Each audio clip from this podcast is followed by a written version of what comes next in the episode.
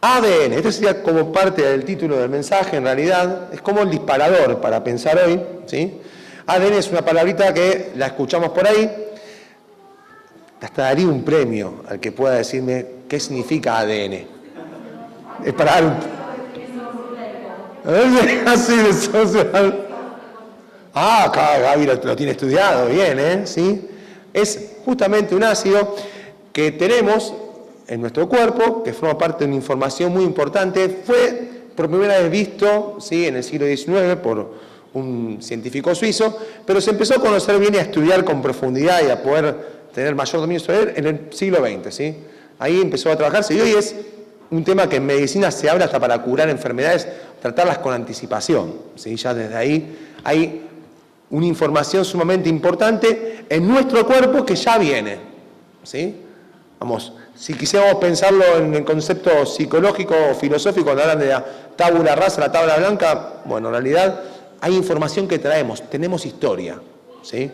No nacemos en blanco, nacemos con información que está ahí, ¿sí? ¿Y qué es lo que define? Busqué la definición para pensar qué es lo que hace este ácido, esta sustancia.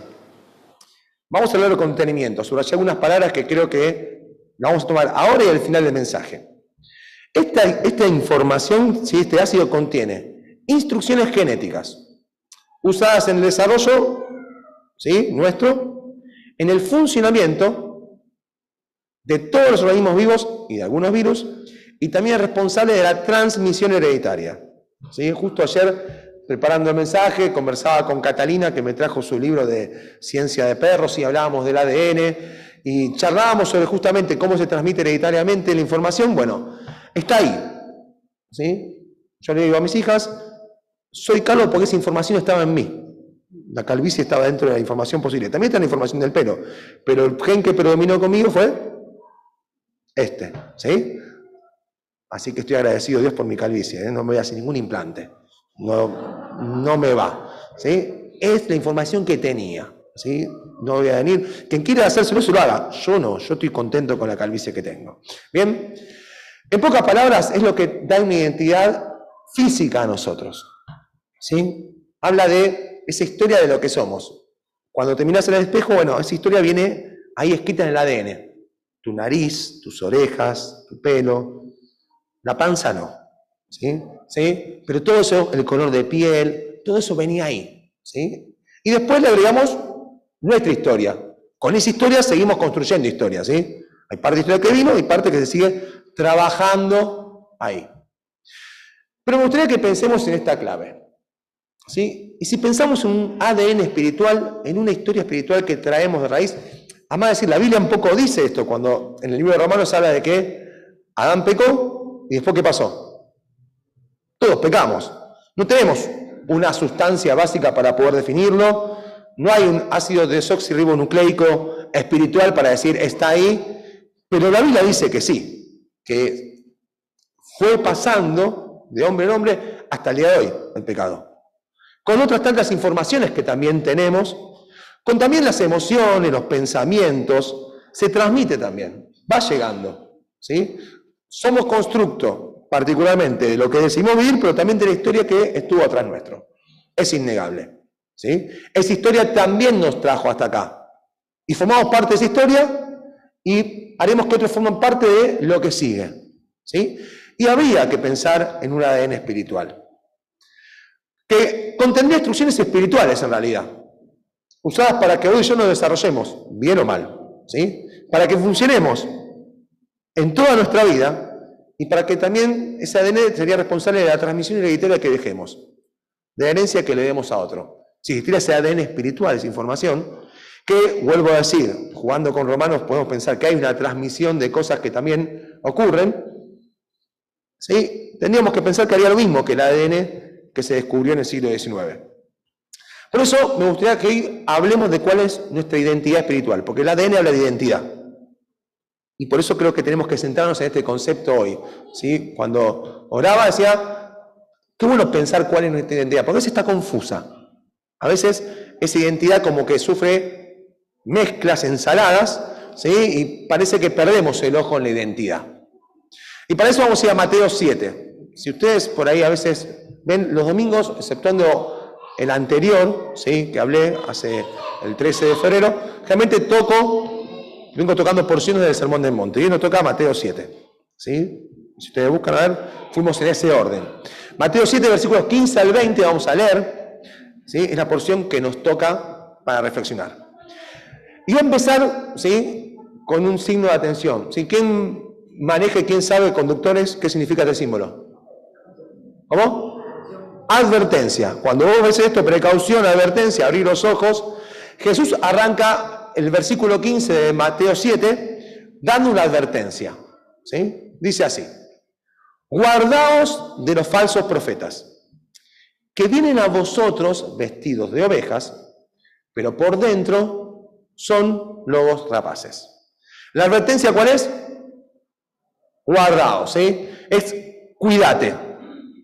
A veces las personas pensamos que en realidad hay otros para cuidarnos. Y está bien, cuando somos niños, tener ese pensamiento es correcto. ¿sí?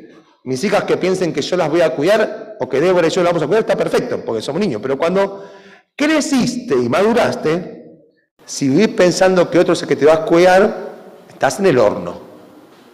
¿Sí? Porque en realidad el crecer y madurar conlleva a qué? A empezar a tomar decisiones que te van a cuidar a vos. Y no puedes decir, ay, no me cuidaste. Yo no puedo llamar a mi mamá a los 43 años, próximo a cumplir los 44, y decir, mamá, ayer me equivoqué y vos no me cuidaste, no me dijiste que no haga esto. Mamá va a decir, Adrián, ¿qué te pasa? ¿Sí? Pero a veces las personas tenemos esta cuestión que parece que pensamos medio raro. Y acá el texto Jesús dice, cuídate. Sos el primer responsable en cuidarte. ¿Sí? En cuidar ¿sí? lo que va a pasar por tu vida. No puedes hacer responsable a otro. ¿Sí? La mirada está puesta en uno. Y esto es bueno porque la Biblia siempre nos recrea. A mí me, me gusta cuando busco ejemplos ¿sí? o ilustraciones, a veces los encuentro en la Biblia, y ustedes saben que estudiamos el libro de Hechos en el último año, y Berea un ejemplo de gente que se aprendió a cuidar. Porque dice la Biblia que ellos estaban en esta ciudad y llegó Pablo y Silas predicando. Y fueron a la sinagoga de los judíos y les compartieron el mensaje de Jesucristo. Ellos no estaban acostumbrados a escuchar este mensaje, pero estaban acostumbrados a escuchar la Biblia y querían cuidar su vida. Y dice la así, versículo 11, y estos, los de Berea, esta localidad ahí al norte de Grecia, eran más nobles que los de Tesalónica, que estaban más al norte que ya Pablo y Silas habían pasado por ahí. ¿Sí? Pues recibieron la palabra con toda solicitud. ¿Saben qué significa toda solicitud? ¿Qué significa toda solicitud? ¿Cómo? No. ¿Cómo? Disposición, pero en realidad acá la idea es con cuidado. Se tomaron el tiempo ahí, como diría Isabel, de ser precavidos y examinar, de cuidar. Y llegaron Pablo y Silas, no lo conocían, pero ellos dijeron, a ver, ¿quién tiene que cuidar de nosotros? ¿Quién tiene que cuidar de nosotros? Nosotros. Entonces, ¿qué vamos a hacer? Vamos a sentarnos a ver un poquito esto. A ver qué dice. Escudriñaron las escrituras, inspeccionaron, a ver si las cosas que estos tipos decían eran realmente así. Miren qué interesante, cuando uno a este versículo, de qué otra manera se puede traducir, por ejemplo, en la Biblia de las Américas, o la NB dice que ellos eran de mejores sentimientos que los de Tesalónica. Uno dice más nobles y lo piensa que los tipos estaban en la nobleza. No, no, lo que diciendo es, tenían mejores sentimientos. Y la nueva traducción viviente aclara y dice, tenían una mentalidad más abierta. A mí me mata porque cuando uno piensa que tiene una mente más abierta, ¿qué piensa? ¿Dejan, deja entrar qué? Más cosas. Y acá tener una mente más abierta, ¿qué es? Es filtrar. No es ser cerrado, ¿eh? Es filtrar. Es raro porque, vuelvo a decir, la gente entiende, ah, este de mente abierta, acepta todo lo que pasa en la sociedad. No, no, el de mente abierta escucha todo y retiene lo bueno, porque se cuida. No dice, no, no voy a escuchar, porque eso sería tener una mente cerrada. Pero una mente totalmente liberal, no abierta, es una mente que también se daña. Porque ¿qué hace? Escucha todo, mete. Y después tiene en la cabeza una ensalada y pierde su identidad. Escucharon bien, ¿eh? Una mente liberal pierde su identidad. Una mente cerrada también corre riesgo. Pero una mente abierta es la que sabe filtrar. Eso es lo que nos está diciendo el ejemplo bíblico. ¿Sí? Así que, Esto es lo que tenemos que pensar, es poner atención en lo que dejamos que entre en nuestra vida, que llena nuestra vida. Y eso sí es tu tarea y mi tarea. No se la podemos adjudicar a Daniel Asenjo ni a Cristian Gualiardi, ancianos de nuestra iglesia. Ellos tienen que cuidar que la iglesia ¿sí? agarre y tenga ese cuidado, sí, lo tienen que adjudicar, buscan como ancianos de la iglesia lo hacen. Pero no podemos solamente dejarlo así, porque hay un punto en el cual yo me voy de la iglesia, voy a mi casa y yo prendo la tele, yo escucho la radio, yo leo libros, yo tengo conversaciones con otras personas donde Daniel y Cristian ancianos no están. Y yo tengo que cuidar que entró a mi vida. No puedo decir, che, Cristian, ¿cómo dejaste? No van a hacer el llamado a que yo voy a ser mi mamá. ¿Cómo dejaste, Cristian, que entre esto a mi vida? No, no lo voy a llamar a él. Porque Dios me dice, cuídate vos también. Vos sos responsable de tener cuidado de esto. Así que, así como decíamos en un tiempo atrás, a veces cerramos en mirarnos nosotros, y nosotros siendo peones, nos miramos como reyes, también a veces cerramos en mirar a otros, que son peones igual que nosotros, y no estamos viendo eso, miramos el espejo, decimos, wow, los miramos y son como reyes. ¿eh? Y no, son personas igual que nosotros. Y tenemos que cuidar, escuchar, ¿sí? tomarnos el tiempo de ver. Porque vos sos el primer responsable de cuidarte. Ahora, miren qué interesante como Jesús va desenmariando esto, porque a mí me encanta este versículo. Uno piensa que a veces nosotros vamos en busca de esto. Y el texto dice, Jesús dice, los falsos profetas, ¿qué dicen? vienen a vos. Vienen a vos, no es que vos a esos, vienen, solito. Así que prepárate, que vos en la vida te vas a encontrar con gente que te va a mentir, sí, no hace falta que la busques. Aparece, ¿sí? ¿Por qué vienen a nosotros? Porque justamente el lobo, ¿sí? Tiene una cuestión natural. ¿Saben cuál es la cuestión natural del lobo? ¿Qué? Cazar. Lo tiene en su instinto. Entonces, como necesita satisfacer su ADN, ¿qué hace? Y va a cazar. ¿Sí? Eso lo tiene grabado ahí, en el ADN. Por más que se disfrace de oveja. La identidad no pasa por lo exterior. ¿La identidad por dónde pasa? Por la información que tenés adentro. Esa información está ahí. Y eso determina lo que el lobo es. Se disfraza de oveja. ¿Parece oveja? Sí. Sí, parece oveja. ¿Pero es oveja? No, porque su instinto lo puede cambiar. Nunca lo va a poder cambiar. Por más que se disfrace. Puede ser muy lindo, pero no tiene la capacidad de cambiar su instinto. Yo a veces tengo también este concepto, digo, que dentro de nuestro nos pasa lo mismo que le pasa al falso profeta, ¿eh? Nosotros tenemos un instinto que corre. Y a veces por más que me quiera disfrazar de algo, ¿eso qué va a pasar? Sale. Por eso Pablo le decía, ¿sí? también el libro de los Hechos más adelante, se junta toda la gente y le dicen, tengan cuidado, dice Pablo, porque cuando yo me vaya y no voy a estar más, van a venir, los lobos vienen, es una lección de la vida, anótalo. El lobo viene, porque. Necesita satisfacer su instinto, ¿sí? Es una cuestión natural. Si esos no perdonan, el lobo no dice, ah, Martín me gusta más, ¿sí? Nadia no. La ve a Nadia primero y agarra a Nadia, no piensa en el caso de decir, a ver, ¿cuál me gusta más? El instinto le manda, ¿sí? No, no se fija si estás más rellenito o menos rellenito, va, tiene hambre y va a agarrar. Así que es su instinto. Ahora, acá viene la cuestión donde empezamos a armar y desarmar la idea de la identidad. Porque dice, que son falsos profetas, estos lobos rapaces que vienen, de los cuales uno tiene que cuidarse. ¿Por qué los llama falso? Porque también hay verdad. Si la Biblia caracteriza algo como mentira, porque del otro lado tiene que haber algo que es totalmente verdadero. Entonces, esto es lo que uno tiene que pensar. ¿Cuál es la verdadera identidad que tiene que aflorar en la vida de alguien? ¿Cómo conocerla? Esta es la pregunta central. ¿Cómo se distingue lo que es verdadero una persona? ¿Por lo que pasa por afuera o por lo que sale en su instinto. Y por lo que sale en su instinto, ahí sale lo verdadero. Vos querés conocer el verdadero Adrián y vas a darte cuenta que cuanto más pase tiempo, venite a vivir a mi casa una semana y me vas a conocer. Este que está acá no es el verdadero Adrián. No lo estoy mintiendo, ¿eh? le estoy diciendo la verdad.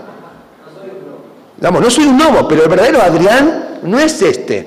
Yo ando todos los días en crocs y bermuda. ¿sí? Voy a trabajar y vengo iglesia así. Yo tengo otras cuestiones que por ahí no no porque sea, porque lo esté verseando a ustedes, ¿eh? no estoy mintiéndole a nadie. Tampoco estoy tomando un papel de actor. Pero en el tiempo que pasa conmigo, debo decir, el verdadero Adrián tiene esto, no sabes. Deja desordenadas las cosas. Le pido que cuelgue la camisa y le deja tirada ahí. ¿Sí? Ese es el verdadero Adrián. ¿Sí? O también con otras cosas que debe tener buenas el verdadero Adrián. Ponele. ¿Sí? Así que se distingue lo verdadero por lo que justamente está dentro. Aunque Jesús está hablando de los falsos profetas, también está hablando de toda persona. Porque el ADN es importante, el ADN ¿sí? es importante, tenemos que preguntarnos cuál es la identidad espiritual ¿sí? que tenemos nosotros. Y ahí viene como Jesús va llevando ahora la situación. Versículo 16. Porque por sus frutos los conoceréis. Voy a tomar el permiso de decir, no solamente por los frutos voy a conocer a otros, por mis frutos también voy a conocer a quién. A mí mismo. Porque esto es una regla universalmente bíblica es un principio espiritual. Lo que deja ver la vida interior, ¿sí? Son los frutos, los resultados externos. Por más disfraces que le, pongamos. Entonces dice, ¿acaso se recogen uva de los espinos? ¿O higos de los abrojos? Miren qué interesante porque Jesús está usando dos ejemplos para hablar de este principio, la identidad. Uno es el ejemplo del lobo disfrazado de oveja. El lobo pero por afuera se vistió de oveja. ¿Cuándo me doy cuenta? Cuando sale su instinto a relucir y quiere comer. Y también el árbol. El árbol da el fruto de lo que es. Vamos a decir, usted quiere naranjas, busca un árbol de naranjas. El árbol de mandarina no da naranjas, porque va por su información genética. Entonces, la vida interior se puede justamente ver a partir de la vida exterior que se resulta. Porque el ADN habla, es innegable.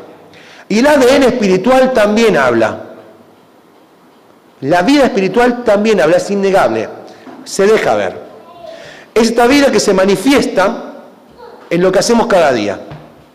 Sale a la luz, con más o con menos tiempo. Es imposible que no salga. Porque eso dice, así todo buen árbol da buenos frutos, y todo, pero el árbol malo da frutos malos. Dice Jesús, no puede, subrayalo, no puede. Es un imposible. ¿eh? El buen árbol dar malos frutos, ni el árbol malo dar buenos frutos. Bueno, así, está hablando de los falsos profetas, pero está hablando de todos nosotros. Está hablando de mí. Está hablando de cada ser humano. Vas a dar fruto, vas a tener resultado en tu vida conforme a la vida que corra dentro tuyo. Y es imposible que si no corres esa vida ahí, no esperes el resultado que decís que tiene que salir. Todo árbol que no da buen fruto es cortado y es echado al fuego, agrega el Señor. Por eso, ningún árbol puede ocultar por demasiado tiempo su identidad. Pasa el tiempo y aparece. Tarde o temprano se traiciona a sí mismo. Es imposible que el árbol termine siendo otra cosa. El factor tiempo deja que las cosas se hagan a la luz. Así que, vuelve a repetir Jesús, por su fruto los conoceréis. Tenemos que pensar con realidad, ¿sí? Porque a veces yo lo escuchaba a Diego hoy y también me pasó, ¿sí? Y a veces me pasa, voy a serles honesto. A veces uno entra en una ficción y uno identifica a las personas por lo que ve afuera, conociendo poquito. Pero realmente lo que importa es lo que empieza a perseverar en el tiempo. Los resultados que se sostienen y se mantienen dan cuenta de la vida que empezó a vivir ahí. Por eso tenemos que agarrar y entender que no podemos ocultar nada. Y si algo que estamos ocultando, es necesario que Dios intervenga. Porque a la larga sale. Si hay algo que yo guardé en algún lugar de mi vida y digo que eso siga ahí, va a salir. La otra vez escuchábamos un mensaje con Débora y me encantaba el ejemplo que daba, ¿sí? En el libro de Proverbios capítulo 30 hay cuatro ejemplos muy interesantes, son las palabras de Agur, y uno de esos habla, les pongo un detalle nomás, es una ilustración, de la mujer que ha sido despreciada y se vuelve a casar, ¿sí? Como un ejemplo de ahí el Agur, y marca dice, como ha sido despreciada y no trabajó su desprecio, Cuando se vuelve a casar, ¿sabe lo que pasa? ¿Cómo? Se siente igual. Se volvió a casar, ¿eh? Pero ¿saben? Como se siente igual, ¿qué termina pasando? Lleva a la ruina qué cosa? Su nueva familia. Tuvo una nueva oportunidad, pero no trabajó no adentro. Es decir, a la larga, eso que quedó ahí, ese trabajo, salió. Y esto es clave para nosotros, es clave para mí. Yo necesito que Dios trabaje en mi vida esas cosas que están ahí guardaditas y que Dios la trabaje. ¿eh? Dios quiere hacer nuevas todas las cosas, sí, pero para eso falta que su vida corra en mí. No que corran otras cosas que a veces están buenas, que corra su vida. Y les dejo, para aquellos que les gusta leer, ¿sí? Watchman Nee es un escritor chino, misionero, ¿sí? En la China. Nosotros tenemos como uno de los principales misioneros a Hudson Taylor, ¿sí? En el siglo XIX, mm, ¿sí? Y Watchman Nee ya estuvo en el siglo XX trabajando en la China. Él sí fue perseguido por el Partido Comunista. Sus últimos años, 20 años estuvo en la cárcel. Hoy hablamos de la cárcel de Juan el Bautista, de la cárcel de Pablo Isila, decía. Bueno, ahora la cárcel de Watchman Nee. Watchman Nee en la cárcel escribió mucho y también adoró. No se preguntó quién iba a pagar la fianza porque nadie se la podía pagar. Olvídate, en China, Partido Comunista, no hay fianza. Fuiste, agradecer que acá cuando pensás podés pensar que alguien por ahí paga la fianza. No podía pensar ni en abogado. Lo único que podía pensar es en tener una relación con Dios y en seguir haciendo aquel propósito por el cual Dios lo había salvado y lo amaba.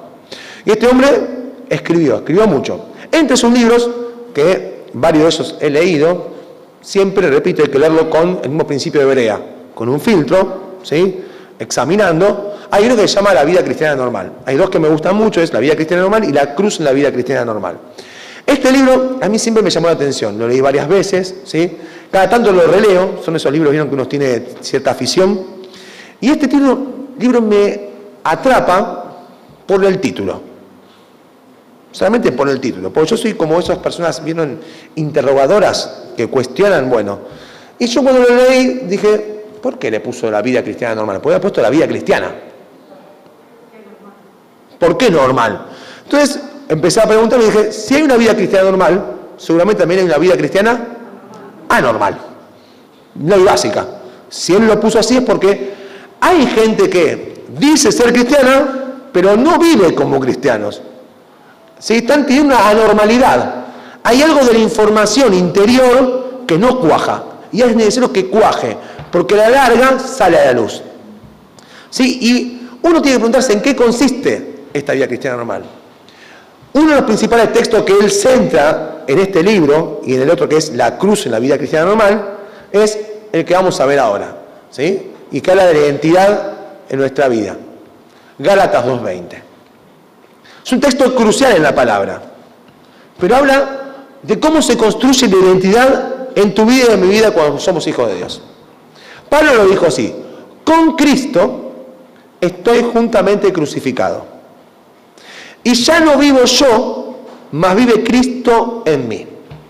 ¿Quién ha escuchado alguna vez el texto? Es precioso, ¿no? Espectacular. Pero es interesantísimo. Primero porque Pablo con la primera parte dice, con Cristo estoy juntamente crucificado. Freno. Cristo murió en la cruz por mis pecados, ¿no es cierto? ¿Por qué tengo que estar yo ahí? Ya está Cristo. ¿No es cierto? No predicamos que Cristo murió y vos no tenés que estar en la cruz. ¿No decimos eso? ¿Y está bien lo que estamos diciendo? Sí, está bien. Pero por lo que estoy diciendo, que para que la vida cristiana normal se desarrolle en mi vida, ¿qué tengo que hacer yo? ¿Cómo? Tengo que meterme ahí yo también. Tengo que empezar a dejar que Dios trabaje en mi ADN. Hay cosas que están guardadas que Cristo quiere que queden ¿dónde? En la cruz. Y yo soy el responsable de qué? De decir, sí, Dios quiero que queden ahí. Vos moriste por esas cosas, vos cargaste con esas cosas, pero a veces yo quiero seguir quedándomelas, jugando con ellas. Me, son tanto satisfactorias, divertidas, o me sirven, me son útiles, funcionales, y las tengo ahí. Y Pablo dijo, no, basta. Si yo quiero que la vida cristiana funcione bien, ¿qué tengo que hacer con esas cosas? Llevarlas a la cruz. Por eso Pablo dice, aunque Cristo murió con todos mis pecados, y soy libre del pecado, de la condenación y de la muerte, para que su vida se desarrolle en mí, esto tengo que dejárselo a Él. Por eso Pablo dice, no me estoy crucificando por una salvación, porque eso ya hizo Jesús. Estoy dejando la cruz lo que Él me dijo que deje, para que Él pueda andar sin carga, sin peso, y para que pueda vivir la vida que Él me vino a ofrecer. Agrega esto y dice, y ya no vivo yo. Es lo que decía Cristian. Si yo sigo quedando con eso, ese ADN está ahí y tiene que ser renovado. Hay que ser una renovación de ADN. Y otro ADN es, más vive Cristo en mí. Quiero que repitas esto conmigo. Voy a aparecer en medio de esos que decís. Más vive Cristo en mí. Uno, dos, tres. ¿Pensaste lo que dijiste? No es, Cristo está en mi corazón, yo lo recibí, me hace sentir bien. No, no es eso, ¿eh? Es más que eso. No es, fue una decisión espiritual que tomé cuando tenía 16 años, 22 de mayo de 1994. Yo les cuento la mía, ¿sí? 1994, 22 de mayo, en la esplanada de Iglesia Transparente. Y ahí comenzó todo nuevo. Sí comenzó, pero ¿qué está diciendo? ¿Eso solo? ¿Sí? Porque yo tengo a Cristo en mi vida, va conmigo a todos los lugares. ¿Está diciendo eso? ¿O está diciendo algo más, Pablo? Está diciendo, más vive desde ese momento y en cada momento, Cristo en mí. Por eso lo agrega, y lo que ahora vivo en la carne, lo vivo en la fe, en el Hijo de Dios, el cual me amó y se entregó a sí mismo por mí.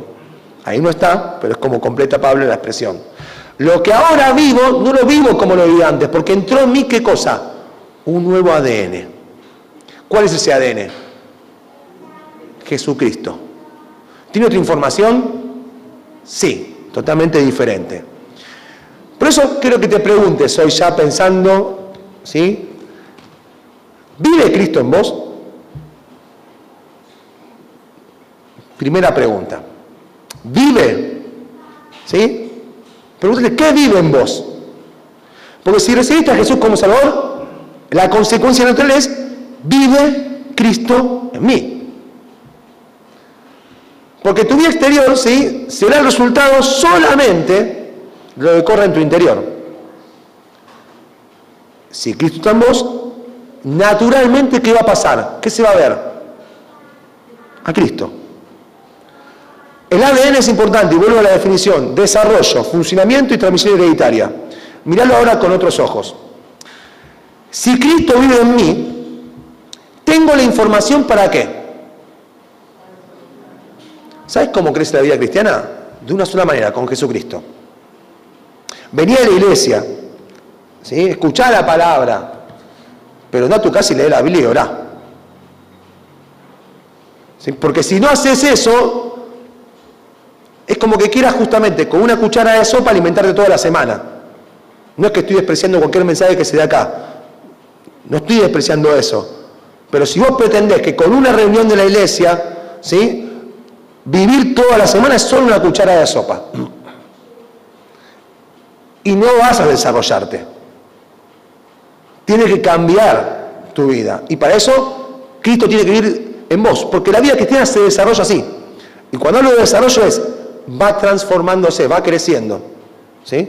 Y a medida que crece la vida cristiana, ¿sabes qué es lo que disminuye? ¿Qué disminuye? Tu ADN natural. Empieza a bajar.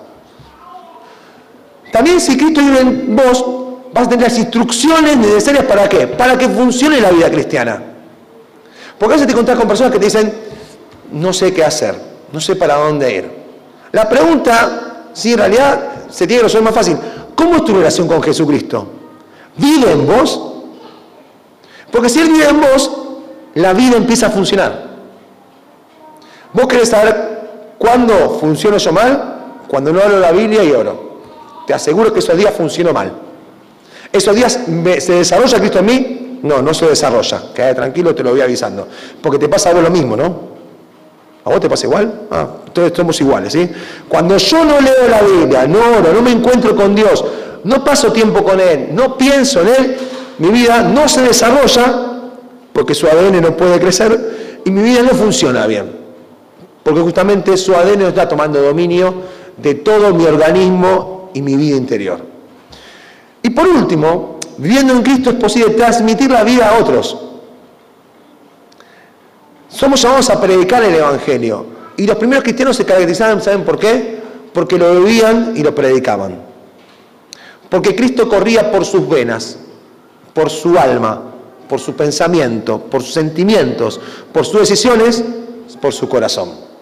De tal manera Cristo había tomado posesión, como Pablo lo dijo, que entonces pasaba esto. Se desarrollaban, funcionaban bien y transmitían a otros lo que tenían para transmitir. Eso es identidad.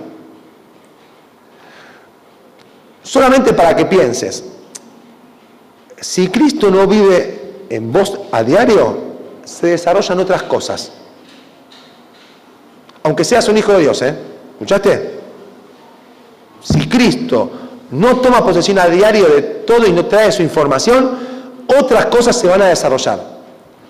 Y si esas cosas se desarrollan, van a terminar funcionando, van a estar transmitiéndose y a la larga se van a dejar ver. Jesús es mi ADN cristiano, ¿sí? es tu ADN cristiano. Es la información, es esa identidad propia que tenemos que tener. Y repetir esto, con Cristo estoy juntamente crucificado. Ya no vivo yo, mas vive Cristo en mí. Si vos ya le entregas tu vida a Jesucristo, cuestión que no sabés si muchos de ustedes ya nos conocemos y lo han hecho, Solamente queda ir a este texto, a esta lucha diaria, a este que ahora, lo que vivo ahora, lo vivo en la fe en el Hijo de Dios.